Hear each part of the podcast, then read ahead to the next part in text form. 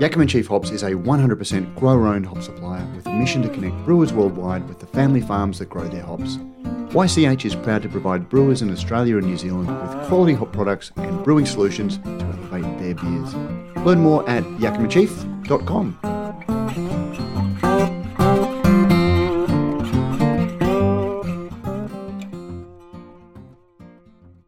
So, this direct to consumer space is a channel that seems to be here to stay and seems to be becoming more competitive.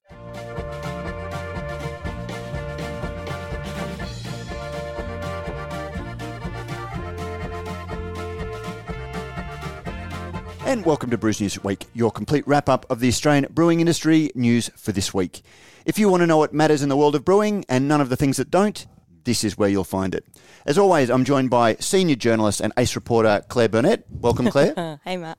And Sabrina Kunz, who still does not have a I official really role. feel like I need a good title now. we do. It'd be We put a lot of pressure on you. Speaker, special guest. Well, special Permanent guest, guest star.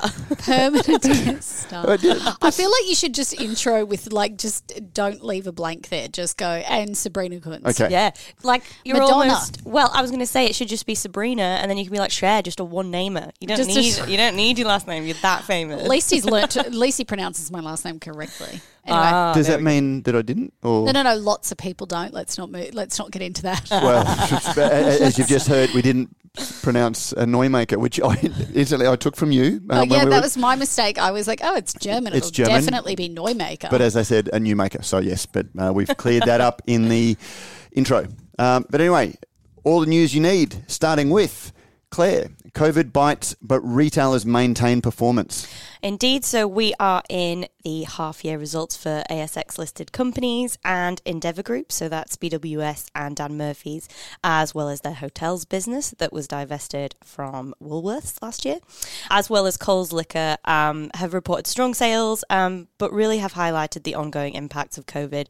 Uh, so for Endeavour, which has that sort of twofold business, um, earnings before interest in its retail business grew 10% to 461 million, but hotels declined 0.8% uh, to 121 million. Um, so, a major area of growth has been online sales, which have increased uh, nearly 25% to 603 million. Uh, so they're doing well, but this is definitely a slowdown on the growth that they experienced over COVID. Uh, meanwhile, Coles Group uh, revenue sales for liquor increased by 2.7% uh, to just under $2 billion, which was driven by strong e commerce sales growth. Um, and earnings before interest for Coles uh, decreased by 4.8% to 99 million. Uh, it's been investing in customer service and obviously its e commerce platforms, uh, so that's a little bit why that happened. Um, but we've also had some results this week from um, some businesses last year that were crowdfunded. Uh, so, retailer Beer Cartel and gluten free brand O'Brien uh, have released their financial statements following successful crowdfunds last year. According to Beer Cartel's annual report, um, which it didn't actually have to publish, uh, this was for the year prior to its crowdfund. Um, Beer Cartel saw revenue growth of 34 uh, percent to 5 million during the year, and profit after income tax reached 242,000 just over. So, experienced really good growth uh, in most parts of the business. Um, for meanwhile, for O'Brien, a little bit of a trickier year. So. It obviously raised uh, just under 700,000 for its crowdfunding campaign in the second half of last year. Um, but it reported to investors that in 2021, uh, total income rose to 2.2 million, slightly under projected forecasts, which were 2.3 million. Uh, but also, it's really made some losses in other areas of the business.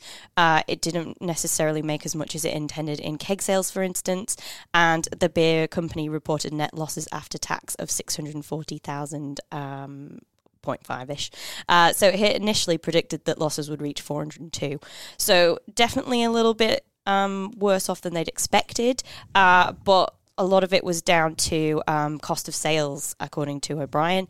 And it also highlighted, which was an interesting point on this one, that the release of Hahn Ultra Crisp into the gluten free beer market in February 2019.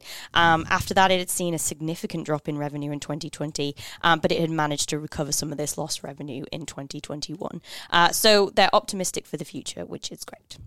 And we will no doubt be discussing this in Below the Fold, but I will also say, just as you've been reading that, the Mighty Craft results have been released. Mm-hmm. So they weren't covered yet, but uh, if you aren't listening to this, uh, jump online be. because Claire will be all over those.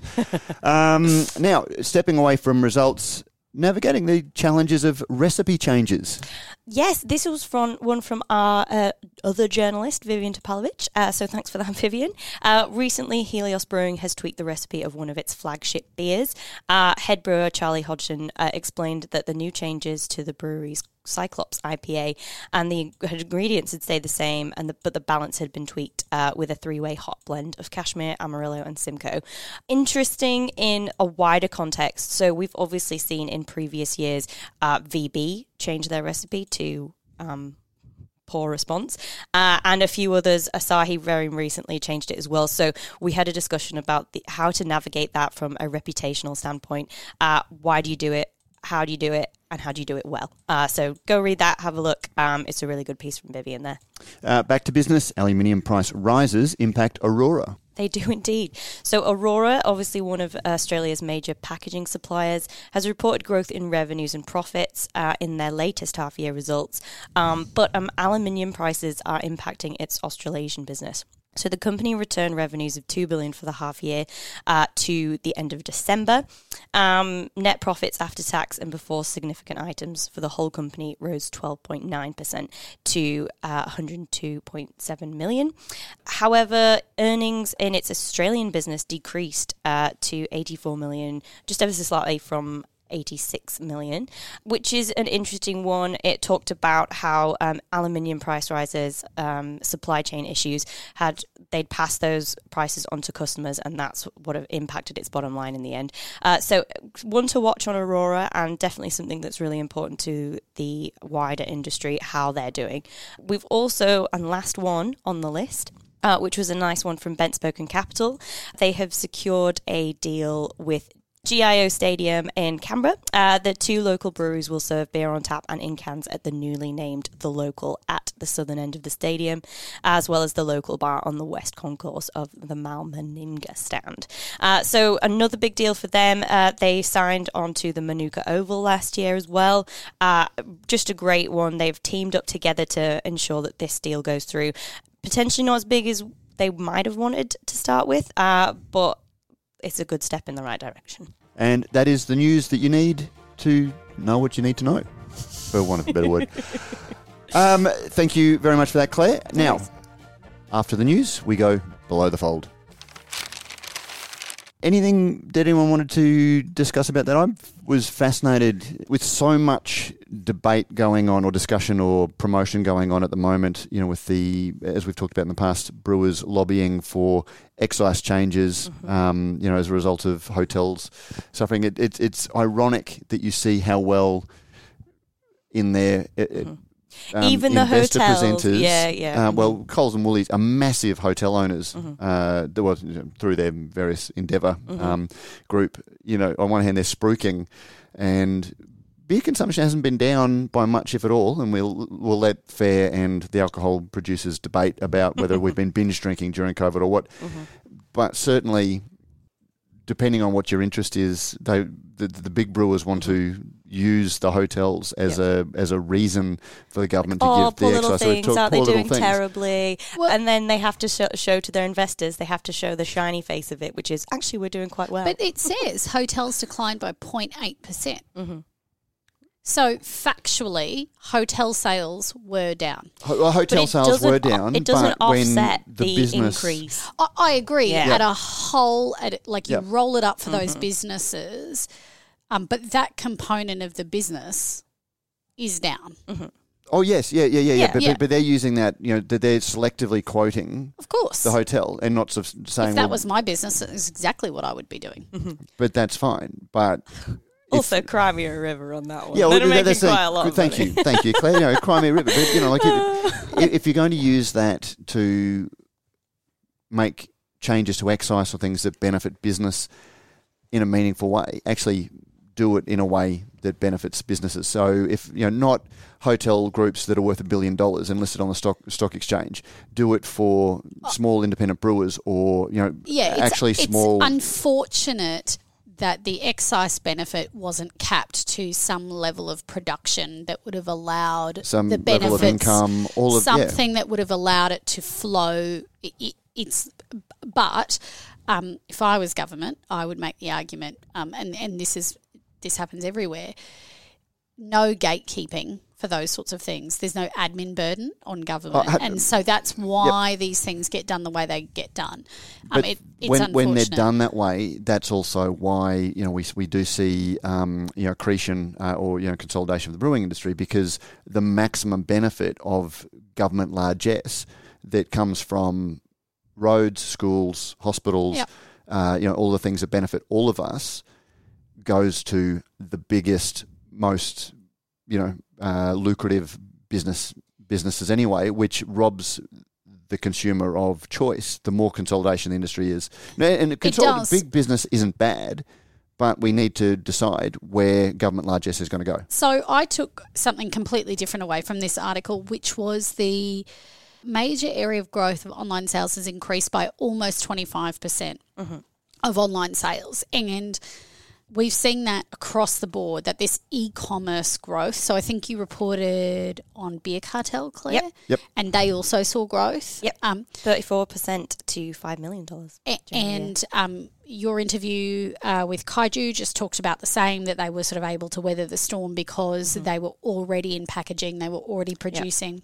You're seeing some of the larger breweries. I know that um, Stone and Woods sort of role description for that is now called direct to consumer. So this direct to consumer space is a channel that seems to be here to stay and seems to be becoming more competitive. And so, what I took away from this report is that actually those those channels that are less able to be monopolized. So, for example, yes, you might go to Dan Murphy's because you want to buy a bunch of things, but if you're buying online, it's actually just as easy to buy online from five of your favorite breweries as mm-hmm. it is to buy online from Dan. Like the, the the barrier to entry to buying online from those breweries is really low. And so, I actually thought what this is telling us, or, or what I took away from it, is that there is actually a big opportunity for small breweries to compete in the direct to consumer space where they have been, where they've built that community.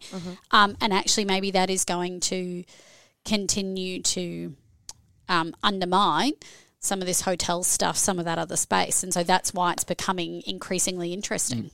And, and that's where um, you know we, we've looked at the posse pack from Bridge Road. You know, Bridge Road, another area where they were pioneers in a lot of ways with marketing directly to consumers um, and having regular beers. And it's you know that they were one of the early ones to do the um, Subscription service. subscription service and also the the, the Christmas pack. The um, Uh, yeah, I love that. 24 cans, 24 beers at yeah, Christmas. the advent calendar, which now is huge business for all of the uh, for, for all of them. But they were one of the ones that were very quick to build that online engagement because Mm-hmm. you're getting around the traditional business models that you know contracts and Yep. bottle shops and things like that. And it is growth, but it it also shows how broad the market is. That there isn't any one consumer that will just you know. There are days that we all as somebody who supports small business, I still buy an Amazon far more than I would like to. You know, if, if there's the one thing that you need and you know you can just sort of get it, Mm. Yep. you've got your prime, rather than drive to get a tap from the little tap maker, and this is a problem that I've just had, you can just jump on and order it from Amazon, see it the next day, saves you, you know, two hours on a Saturday. So, you know what? This is just a complete aside. This is not the news, but we're below the fold, so I feel okay with it. I don't buy anything online. I do not shop online. I do not purchase. Why is that? I don't often these days, actually. I don't like it. I don't like it. And maybe one of the only things that I would buy online is booze because I know what I'm Alcohol, getting. thank you very much. We don't call it booze. That, Matt that hates minimises booze, and cheapens it. You'll learn. It's Sabrina's rolling her eyes right now. Anyway, um, I don't. I don't like to. I won't purchase anything. I would rather spend three hours going to Bunnings or wait four weeks for whatever the problem is than buy online. And I just, it's just, it's, and I'm demographically absolutely right in the demographic of people that are key online shoppers, mm-hmm. and I seem to be like against the trend, and I don't, I can't understand why that's so, but that's just the case. Anyway, that's just a complete Yeah, aside. but- I, won't, I would, I would go wait for two hours to buy the tap. I would not buy. That's online. part of the rich tapestry of consumerism. We all Well, have our own that's it. motivations and That's things like it. that. And it's but incidentally, and that's also where businesses have the ability to just go, well, this is the market. You get to see, you get to carve out the part of the market that you think that you can service, depending on how ambitious your What your, your business is. What was that really interesting thing that I read the other day, Matt? I was pretty sure I sent it to you. Something about Google is turning off um, cookies in 2023, which is going to mean that for online shopping, and I could be getting this wrong because I'm not a direct to consumer website building person, but that um, that that means that that um, advertisers, so for example, if you're a, a local brewery and you want to spend marketing budget targeting uh, a particular audience, because Google is turning off its cookies, you're no longer going to be able to get that granular kind of clicking information that would allow you to target those con- customers. So, Um, right, is that? Beer Cartel talked about something similar with regards to Apple not sharing tracking information with Facebook. Yeah, so that's just Is that changed. just- yeah, that's just it. Is Also, it a similar sort of thing? Facebook's business model is, um, you know, it's fascinating. I yeah. buy music tickets um, online, and Facebook delivers. There's a an app called Fever um, that sort of shows all of the recommendations. I will see their ads 25 times a day Yep. n- without a word of exaggeration. And you know they sponsor them, and clearly I've been targeted and I've bought through them before. But there must be a huge amount of wastage that goes from that. Sometimes those sorts of recommendations are brilliant, but when you're getting it 25 times, there's obviously a mm-hmm. lot of weight. Like I will see Crafty Pint stories in my news feed 20 times for the same sponsored post. So you know, because he sponsors, you know, uh, um, Crafty uh, sponsors their posts, and so I'll see them because I'm highly. But I would see You're them anyway. Beer consumer. But I'm a big targeted. consumer. But I would see them anyway. You've liked loads of fa- Facebook pages that are about beer. I just had a brewery, targeted, Yeah. um, a collier, a brewery for sale come up in my news feed Oh. because I'm follow all the brewing stuff. But so what Apple did was, um, you can now on your device and every time you enter something uh, on your Apple device, say I don't want to allow this website to track mm-hmm. me. Yeah. Um, and Facebook is one, and so it's it's removing the ability for Facebook to continue to track your behavior through multiple other apps and multiple mm-hmm. other sites, mm-hmm. which means that its ads aren't as targeted, and that is what it's built its whole model on. So, so Google is starting to do something similar, and Yeah. that's all related to privacy. Bringing it full circle, what that means for these big businesses, the Endeavours and the Coles and things that have invested heavily in direct to consumer marketing and targeting through mm-hmm. advertisements is that that's going to be not as easy. And so, actually, for breweries who have built a community, and so the people that you're targeting is through other means, so it's not through necessarily Facebook advertising, but it's through this sort of other community that you've built and they've followed you and they've they've chosen to be a part of mm. it. You're going to have a route to that customer that the bigger entities aren't necessarily going to have. So, Well, and again, just speaking from my own business's point of view, um, that everyone's listening to, we've we publish to LinkedIn, we publish to you know Facebook. We've never built our audience based on. That's just a way for the people who want our content to get it in the format that they find. Our newsletter is still, you know, newsletters Yep. and your inbox is still the holy grail That's it. because people have asked you to communicate, with them. communicate And you can never, well, so so long as your content is good, you don't lose that audience. and that it. was why it was. Uh, this week was a year since Facebook um, killed oh, news, turned off turned off news. news. Yeah. Oh, which yeah, we were the only forgot about that. Um, beer site in the country that was affected, being the only news site. It didn't hurt our traffic at all because our audience still it. it there are multiple channels through which people can get Brews News, and also we've got the direct to people want consumer thing. It goes News, directly. so they into come to us as Yeah. opposed to us. So we, we don't promote the you know people who want the podcast find the podcast, they subscribe, and they listen. We don't make a big thing of promoting the podcast because our content is relevant to the people who want it and they seek it out. And So I hope that's I- that community that you're talking about. I hope I haven't um, I hope I haven't relayed that cookies problem incorrectly because I just read it briefly. Can't remember where a few days ago. We have I- social media experts who will tell us. Uh, yes. No, no, Tell no, so do we don't. Our listeners But do. it just We comes don't know, back yeah. to like I really think there's a big. I, I still think, um, you know, that that point around direct to consumer e-commerce. Mm-hmm. There's going to be that that is going to continue to shift under everybody's feet over the next few years, and Oh, it's yeah. going to continue to be such an important part of businesses, large Mm-hmm. and small. and to not rely on these third party platforms like social media facebook Yep. etc that's going to be essential and we've talked about it before when the facebook incident happened if there's one company that can control this channel that you have and this direct line of communication that you have to your customer and that's the only one you've got that's a huge problem for your yeah, business yep, yeah, yeah. I remember that. Mm. Yeah, so yeah But that's, interesting. also, I mean, that, that's also very true of the brewers that, and, and you know, we've seen it over the last twenty years. Brewers who they get a contract with a Dan Murphy's or a BWS, Yeah. and they expand to service that pipeline, Mm-hmm.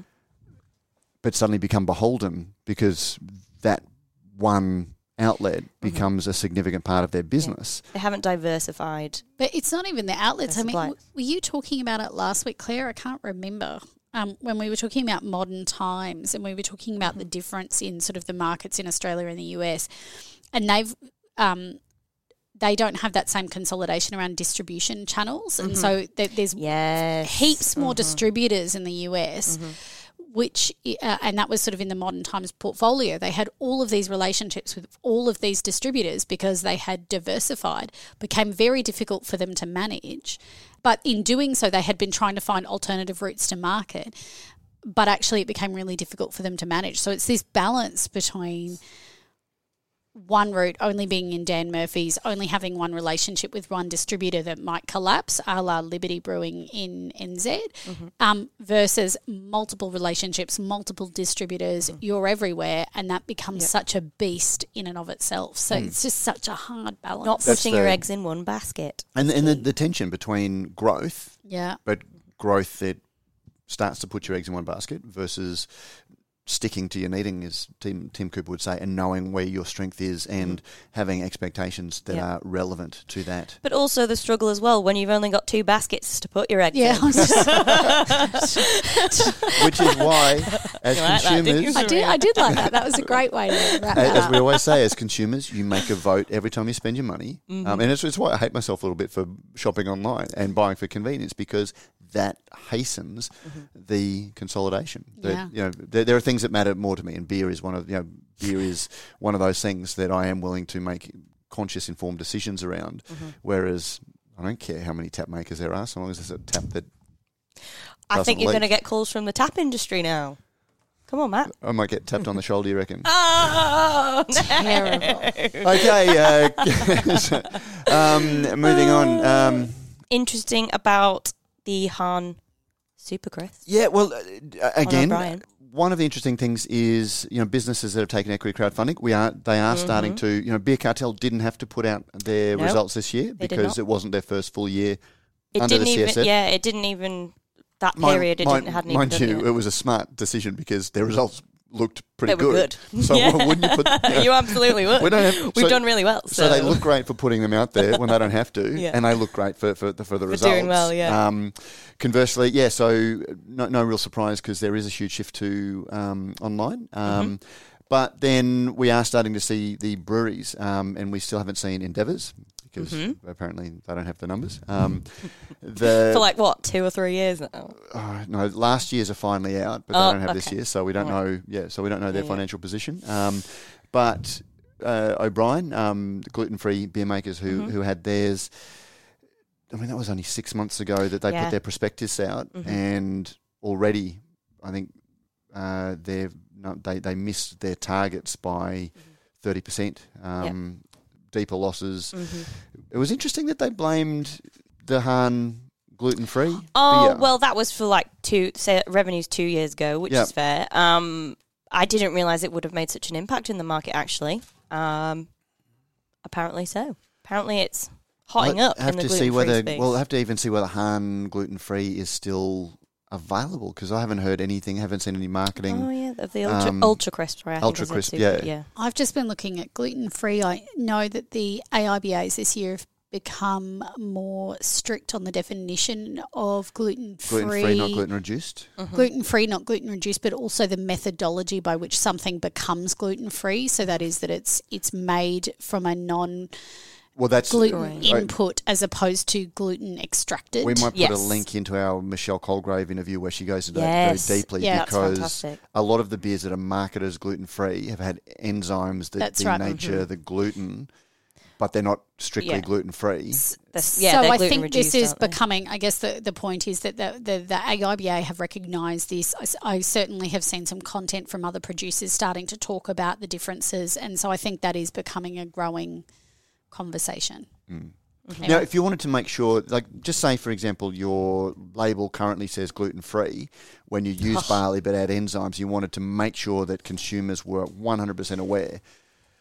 You know, w- would you just go and go to Orora and boost their profits by getting a whole new lot of cans printed? No, No. don't do it. You don't need to because there are people who can help you do that. Uh, and they're good people. Rallings, labels, stickers, and packaging are not only able to supply your labels for your cans and bottles, but they can also supply printed and blank cartons if you need to change those.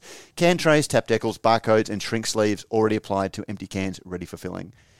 The guys at Rallings often get asked where a brewery would buy a shrink sleeving machine to apply, but you don't need to because they have it and the cans come to your door palletised and ready to fill and nothing more to do.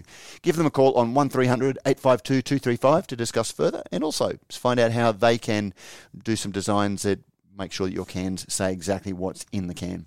Um, aluminium prices, interesting. They did, did, did they say too much about aluminium shortage in Australia? Or Um, I asked the question. Apparently, they don't like that question. then no, here. they're not a fan of the question. They get really upset when we ask that question. They do It- get it's really a upset. huge story internationally, Mm-hmm. but when it comes here, you know, maybe it's because there's not enough media who actually ask them the question and they can get away with not answering. Well, I do find that with them a fair bit, yes. Uh, I did ask the question, and the question was, um, no, we'll be fine, as you'd expect. Um, so take whatever you will on that one. Uh, but they have admitted that aluminium prices have gone up, and they have passed that on to customers, so you're going to be paying more for your cans. Um, don't feel too sorry for Orora, though. They're doing quite well in North America, so what are you going to do? Um, but that was why the aluminium prices going up was why they didn't do as well in their Australasian business. Um, so keep an eye, everyone. Let me know how much your prices have gone up. I'd be intrigued to know if you are supplied by Orora or Visy. Well, it's this question that we touched on, I think it was last week, about all of those, um, you know, that economic forecasting. If everything is going up in the supply chain and beer can't go up because, um, you know, the prices aren't going to be passed on to consumers by some breweries and not others, um, then what does that mean? But I, I mean, it's just, you know, in the last 10 years, everybody's switched to cans away from bottling. Most companies have given away their bottling lines. Nobody has the capability now, and so you to know, switch back, and it and big investment, it, it locks you in. It's kind of like VHS beta. yep. Um, Beta. Ooh, no. Ooh, Beta. don't be Uh, ridiculous. so, um, so you'll probably you don't probably remember. It's like you either had, you had to go one or the other. Um, I'm there was staring at you two blankly because it was like that was a Beavis and Butthead moment. You two were in like Simpsons. a little oh, Do you not- Simpsons. You know, you know where Shark he, he breaks into the house and steals the Even I know that. The, the, the the video. Yeah. and then he's walking out going, "Oh no, beta."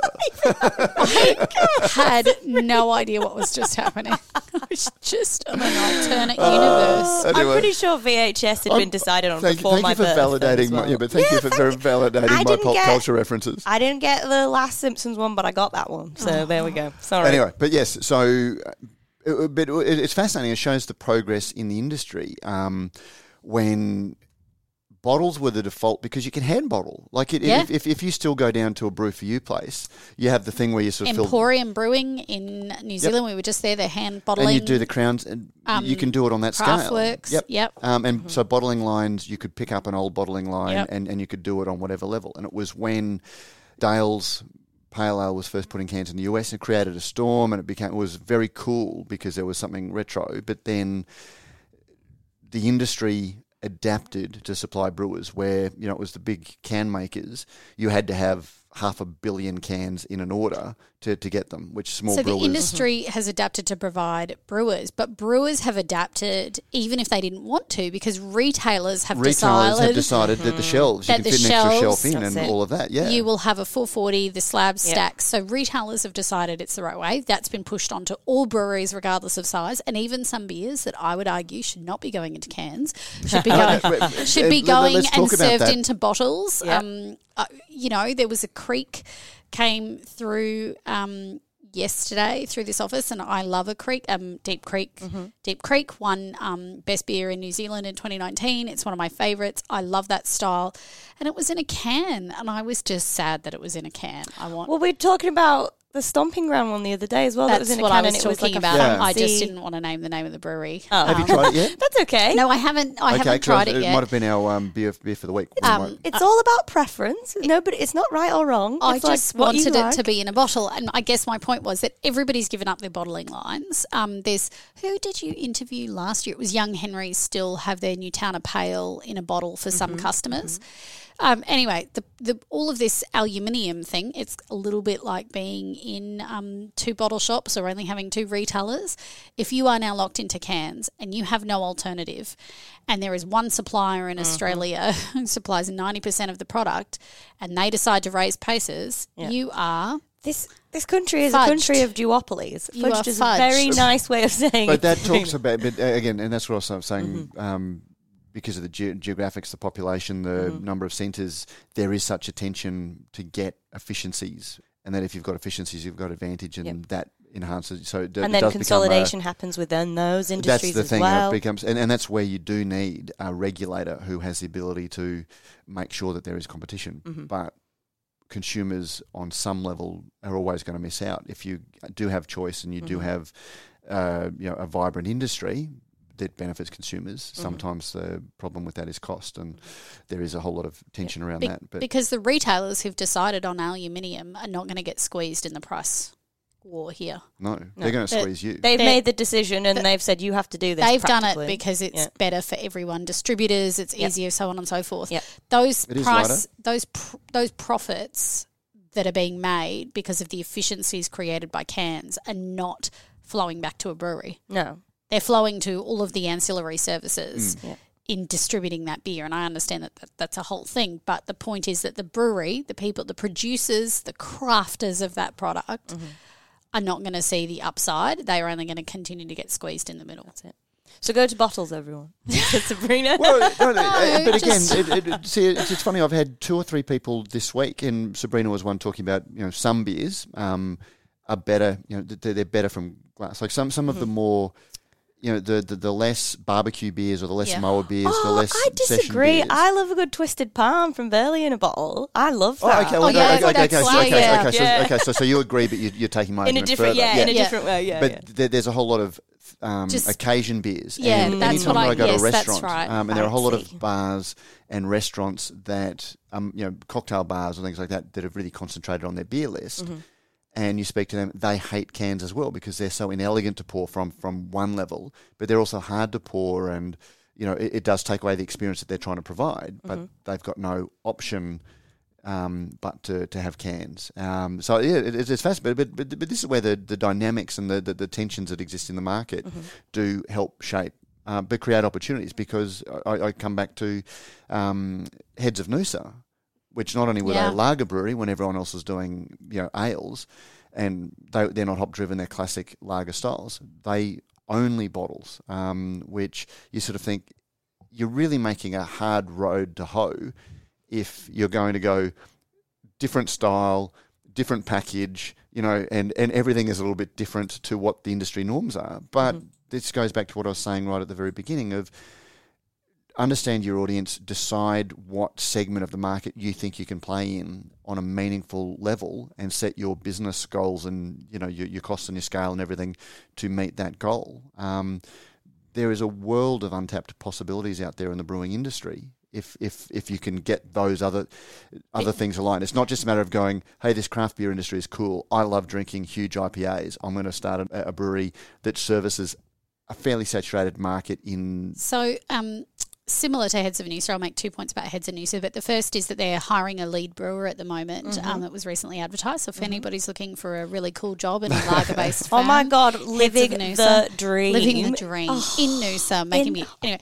Um, but I was listening to um, a recent conversation with Brienne Allan um, and her partner, and they are setting up a lager. Uh, for, for those who know it better, as Rat Magnet, the um, uh, Uh, whole the- conversation last year. the uh, conversation yep. around um, sexism in the brewing industry was kicked off um, by Brienne Allan. She's become the face of that. Um, but she's setting up a brewery with her partner, and it is going to be making two styles of beer. Um, Country traditional, traditional, traditional lagers. Two different lagers. Okay. Czech, Czech uh, lagers, and they have constructed their entire brewery, everything Oh, around. These are the two styles they want to make, and they've actually done it so that they they're like, in her words, we can't sell out later on. We want to be really specific about what we want to do, why we want to do it. Anyway, so it's a little bit like There was an Um, article. Uh, you know, of Noosa. going g- a little bit like heads and noosa, you know, making a decision and sticking with it. my news feed, um, which uh, again, talking about the algorithms and the sponsors and things like that at, at the top of the um, uh, below the fold, they work brilliantly sometimes because like my news feed when I just open, I've got a couple of different news apps, but my Google news feed just reads the zeitgeist. It, it knows what I've been searching. It knows what my interests are. Um, creepy. This week, oh, but it, but it's well, it, it's just when it works. it. It, it, it's when it actually works. Yeah. um, so long as you curate um, your searches or you, you, you're a Yeah. little bit smart about it. But one of the articles that came up this week, and it's obviously gone, um, I think it was yesterday or the day before, the New York Times. Um, you know, all the beer geeks are now discovering lager again. Yep. That's Did I or did I not not write that article last year? Yeah, Yep. no, I- Thank but, yeah, but but we're an industry. uh, Yeah, yeah, we're, yeah. we're an industry We're observing of that. trends that we uh, and I, I again, Brews News I think is an opinion leader um, in that we look at what's uh, emerging. But when the New York Times, which is um, I can't remember which effect it was last week, but news becomes a commodity. That news becomes Yep. the Clickbait. yeah, it becomes clickbait. So it's already become a thing before you read about it in the mainstream media. Yep. When you are reading the New York Times article about lager becoming a thing, it is already a thing. Yeah. Which actually basically made it. confirms Yeah, it. So yeah. yeah. Anyway, lagers are back. Interesting. Now we've talked about a few beers though, guys. Do we have a beer of the week? Oh, I haven't tried. Well, see, I've got the Aperitivo Pilsner from Urban Alley, a gorgeous blood Italian style orange. Pilsner with a refreshing hit of blood orange, perfect for enjoying in the summer afternoon sun as you relax and put your feet up. So, have you tried this one? Um, We've I sent. See, I don't like to do reviews. Um, I it's did, sitting on my desk, but for a I reason. only got a sip because my other half had robbed it before I realised, and he'd got halfway through, or not halfway through. he Well, was any nearly finished. complaints? Did he say, "Why are you bringing this muck home?" No, absolutely not. okay. The fact that you didn't I- get any yeah. probably says. It says good things, uh, but no, it was lovely. The sip that I had of it, um, very refreshing, very summery, totally inappropriate for the downpour going on in Queensland right now, but it's still Oh. good. The beer of the week is sponsored by Bluestone Yeast, um, Australia's first and only liquid yeast manufacturer. They have over 100 yeast strains in their biobank and are always adding more. You can reach out to them by contacting them at info at bluestoneyeast.com.au or call Derek on 03 8518 3172 and talk all things yeast. And if you are driving and you couldn't write that 03 8518 3172, it is in the show notes. So when you get safely to your destination and you want to see where it is, just look at the podcasting app and you'll see it. And I think you can probably even press it and it will call Derek at Bluestone Yeast and you can get some of these yeast for your beers. I just find this so fascinating. I would love to like walk through a biobank and have it. Like I just, I, I I'm just think- imagining it being futuristic. yeah, me too. In Yeah. my head, there's like little with like metallic clipboards and white coats. yeah, and yeah, Yeah. and then like Lots of sort blue of like light. um, glowing on the- yeah. little okay, this is what is in my head about the yeast, but and I want to go and like it, go on like a little medical tour of the. I just think it sounds so great. Someone in these industries, please send us a picture of what it looks like, Some- if you're allowed. Somebody's out there is going to be like, that is the most ridiculous Yeah. thing. What but weirdos. That's, that's the image I that picture it comes looking to like a mind. toothpaste commercial where, for some reason, they're wearing white coats with clipboards with you know, and, and it's always blue because blue is the color of science. You know that when you sort of see the fluorescent blue lights. It's called Bluestone Yeast. Of course, it's going to be blue. Has to be blue. I don't think that's what it's called. But anyway, Anyway, now I'm trying to think of uh, Slow Lane Brewing. Uh, brewing. Um, Slow Lane Oh, Brewing. lovely. Um, what are they up to? they're Belgian pale ale. Um, their Belgian blonde ale. Um, Oh, did you one- like it? I did very Oh, much. And- And, and, again, this was one that I bought because they sent us some. I didn't get it, so I actually jumped online, Oh, used it at a uh, beer and cheese tasting I did earlier in the year. Wonderful. Um, because all things being equal, go the most local version of a beer style you can. Since then, uh, Madoc has opened. Maddox. Madoc, and so I will probably uh, rely on them as well um, for my local beer tastings. But yes, the Belgian blonde ale from Slow Lane Brewing uh, with a nice, you know, like a, a, a washed rind cheese or uh, you know a, a brie, like a, a white malt I cheese just can't. I yeah, cheese in a glass. in a From- it- glass. It, comes in a a- can, which is a great Don't receptacle to preserve the beer, but pour it into a glass, a wine glass if you don't have, you know, a, a, you Beautiful. Oh, don't that need a wanky seventy-five dollar uh, beer glass. Um, How do I get onto this? Like somebody pouring me cheese and beer that Matt. hopefully, they're not pouring the cheese because Call our that's a very Sam runny Heathwood brie. and say, when is Matt next booked in and can I get on top? okay. I just want somebody to serve me cheese and beer that matches. That would be acceptable. Anyway, um, so so that's uh, Right. that's two of our uh, commercial Great. um, ding re- ding. Well done. responsibilities. We've done Um, much better. We it's a bit of a news story, but it's also a commercial obligation. Uh, entries open for the 2022 AIBA, that's the Australian International Beer Awards, the largest beer competition in the world. Assessing both draft and packaged beer. This year's awards will see the addition of two new, fresh new categories New Zealand style pale ale. Now, that's a big win for the yield, so we'll, we will talk about that in a news capacity. Uh, and New Zealand style IPA, India Love Pale that. Ale. These Love categories that. were added following a review of the US Brewers Association style guidelines by the Industry Advisory Group in late January, providing brewers from around the globe with an essential benchmarking opportunity. The awards are open to brewers of all size, from boutique, small volume to large scale commercial production breweries. Uh, judging, judging will take place in May at the Melbourne Showgrounds. The best beers from lagers to stouts and everything in between will be determined through the judging process and announced at the trophy presentation evening at Victoria Pavilion on Thursday, May 26th. So put those uh, dates in. Now, just to add a little bit of news, the Brewers Guild of New Zealand are doing a consolidation service for because it, we do have some New Zealand listeners. So if you are a brewer and you want to enter the largest beer competition in the world, um, you can, and you're a member of the Brewers Guild of New Zealand, which you should be. Um, you, you can consolidate your beers there, but also maybe there's a little bit of news um, around the uh, New Zealand hop categories. So, um, this is one of my most excited legacies. It's the thing I'm most proud of in, in one of the things I'm most proud of in leaving the Brewers Guild of New Zealand. But in 2019, um, the Brewers Guild of New Zealand, we, um, you know, worked with our members to create the descriptions for um, New Zealand style pale ale and New Zealand IPA because they were missing, in our view, out of the US BA, and our goal there was to get them um, included in what has become the basis of all of the majority of uh, international competitions for beer judging as a unique style. Um, and so, you know, we worked with our members, we drafted it, we'd submitted it. Um, as part of that, it was going out to the market and saying, yes, there are enough beers that are being sold as NZ IPA or NZ Pale um, worldwide. We were able to do that, and it they formed part of the 2021, so released January. February last year, 2021, um, US BA style guidelines. Um, and so that was a massive win for us, for, for New Ze- us, New Zealand. I'm not there anymore.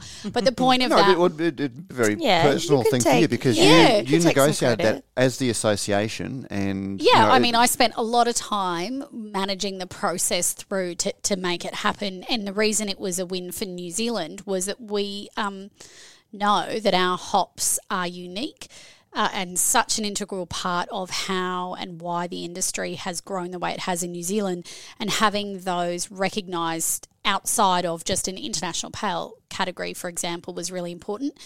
Um, the flip side of this on sort of managing is it now allows us to collect data, right? So it allows New Zealand to say there are, you know, X hundred being introduced into this style category in the competition, allows you to gather information. It allows um, i- i- in a much more granular way that wasn't there before. So it's um. You know, I love it. Love to see it. Great to see it in this competition this year. Um, can't wait to have some of them, and hope hope some of those Kiwi brewers are getting their um getting their New Zealand pales and their New Zealand IPAs in. and the Australian brewers um, using New Zealand hops. There are so, many.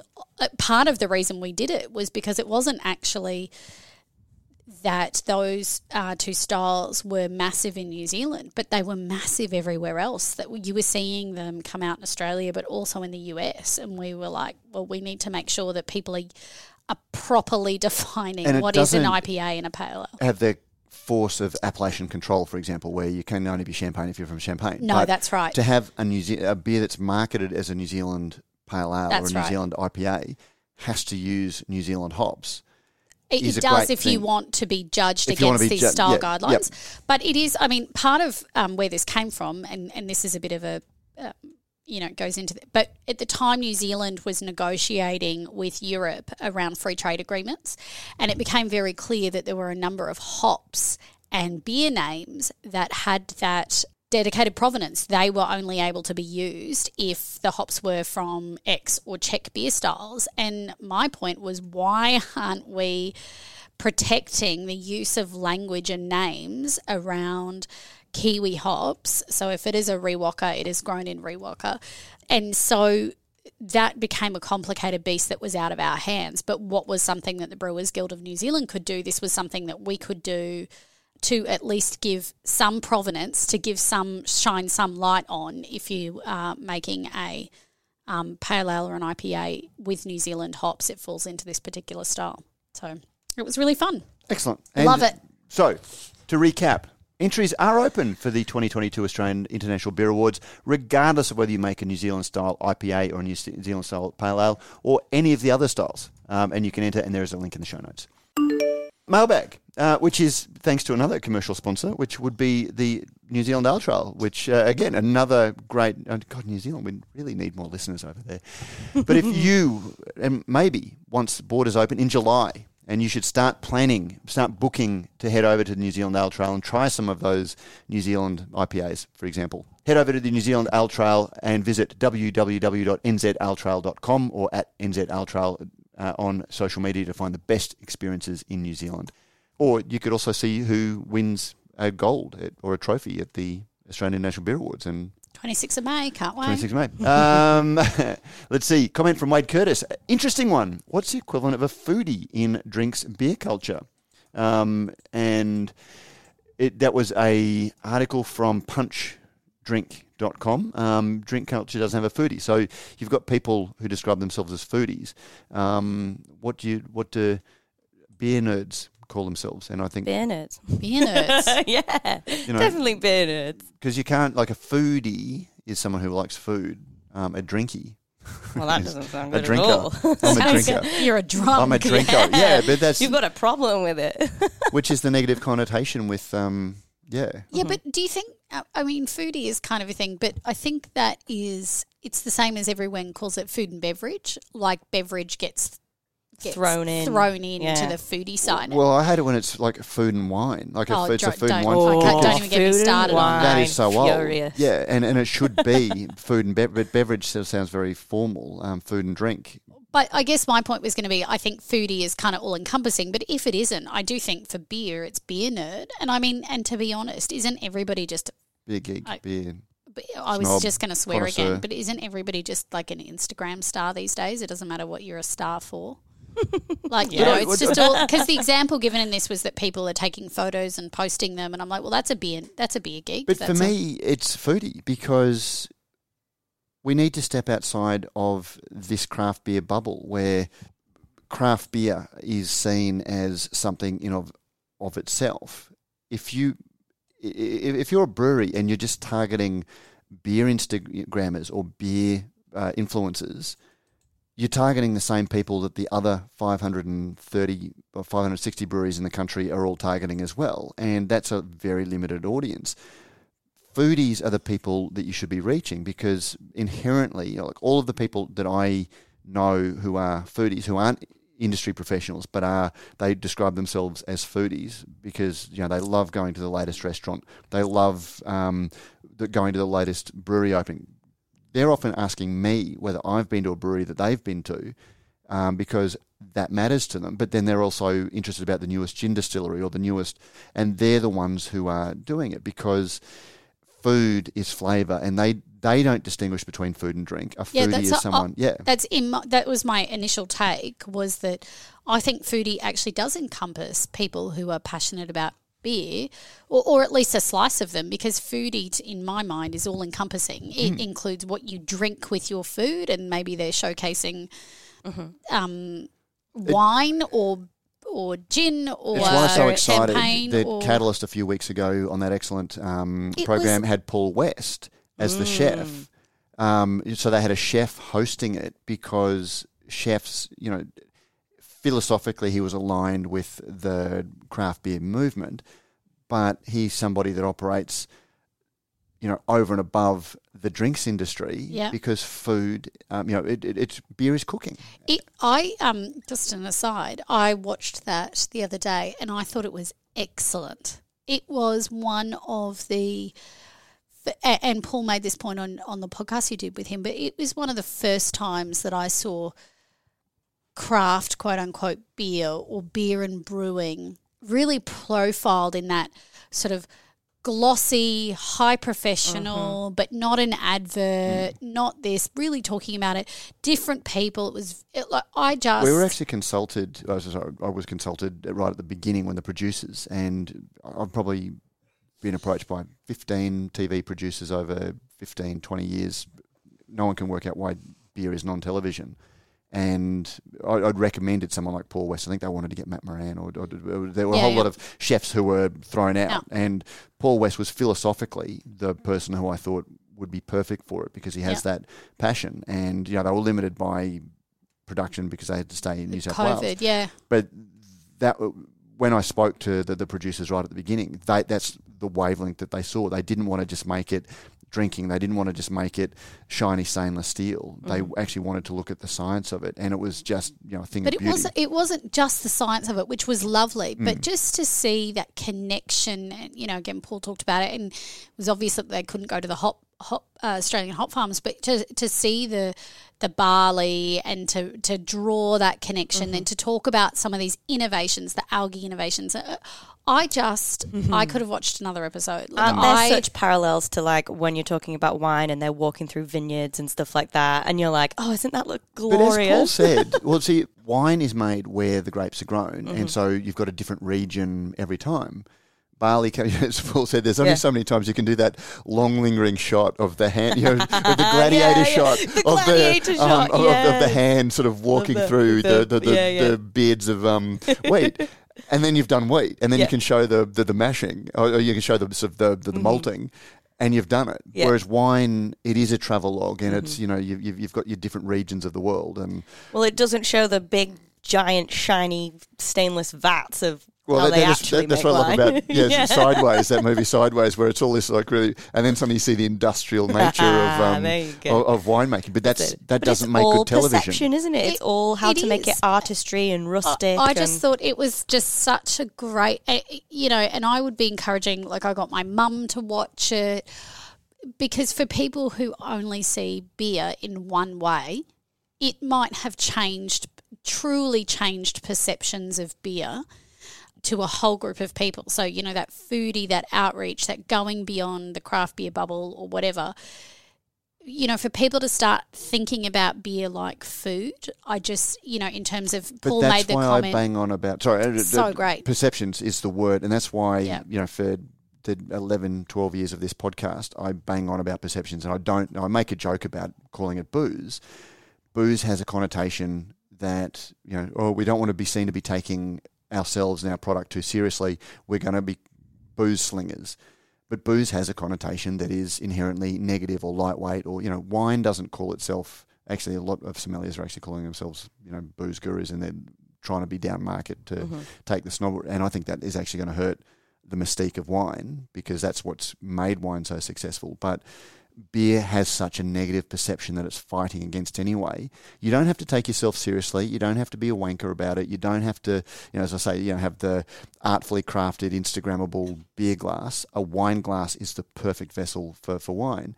But anything that the industry can do to make beer a little bit more revered, a little bit less boganish, you know, a little, you know, it, we're we're always going to drink it at the cricket when we're But sitting. even just more understood as a oh, crafted yeah, yeah, product, yeah. more understood, I think is the is the really showstopper because you know it's really easy to go. It's three dudes from a garage and so and Mm-hmm. with.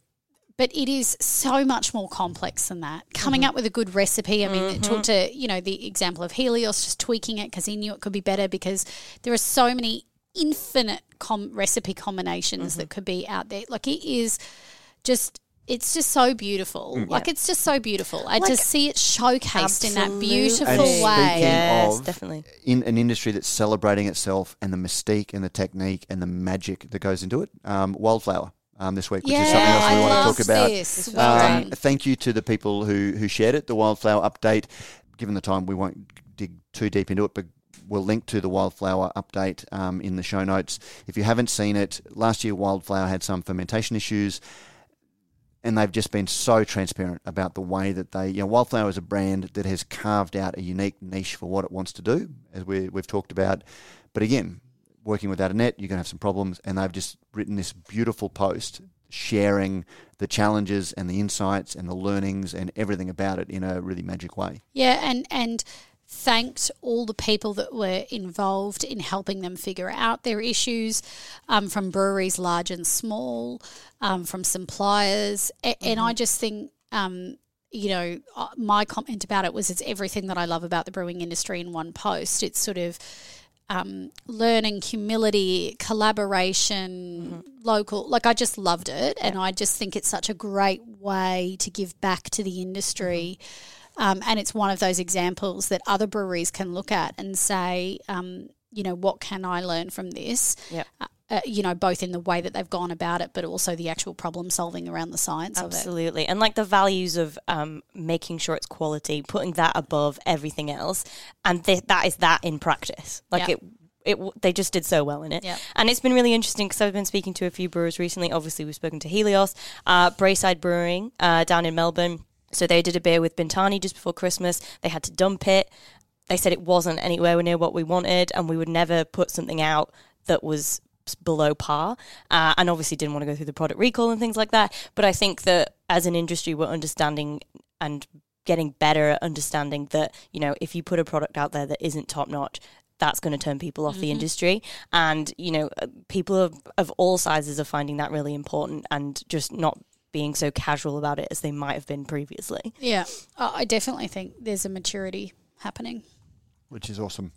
Um, just very quickly before we go out, uh, I'd like to thank the people. We've had uh, a number of industry uh, listeners uh, have heard our pleadings. If you like what we do and you get value and you want to reach the audience that is the best, most curated, most direct industry audience in the country because of the way that we go about things, you can sponsor the podcast or even just take an ad in the uh, in in our business directory, which is a leading source of business intelligence uh, for brewers and people in the industry. But also, if you're just a listener, what the people that we like to call the prosumers, um, you can jump on and uh, through PayPal have a one-off or a recurring uh, small little donation to help cover the costs of uh, putting this together. If you get value in what we do, you can add a little bit of value back. And we thank the people, and I won't name you individually just in case you don't want to be called out, but thank you for that. So that wraps up another week of the news. Your hosts have been me, Matt Kirkegaard, my senior journalist, or our senior journalist. Sorry, I don't mean that. That's to okay. uh, Claire Bennett, and also Sabrina Kunz. The show is produced by Vivian Topalovich and edited by Joe Helder. Thank you to our supporters, Rallings Label Stickers and Packaging, New Zealand Ale Trail, Bluestone Yeast, the 2022 AIBAs, and Thirsty Merchants. Thank you all for listening. Share your thoughts on the show by emailing producer at brewsnews.com.au. If we do read you out, don't forget you do get a bar blade or another nice uh, nifty piece of merch. Um, we do read everything, even if we don't get the chance to reply.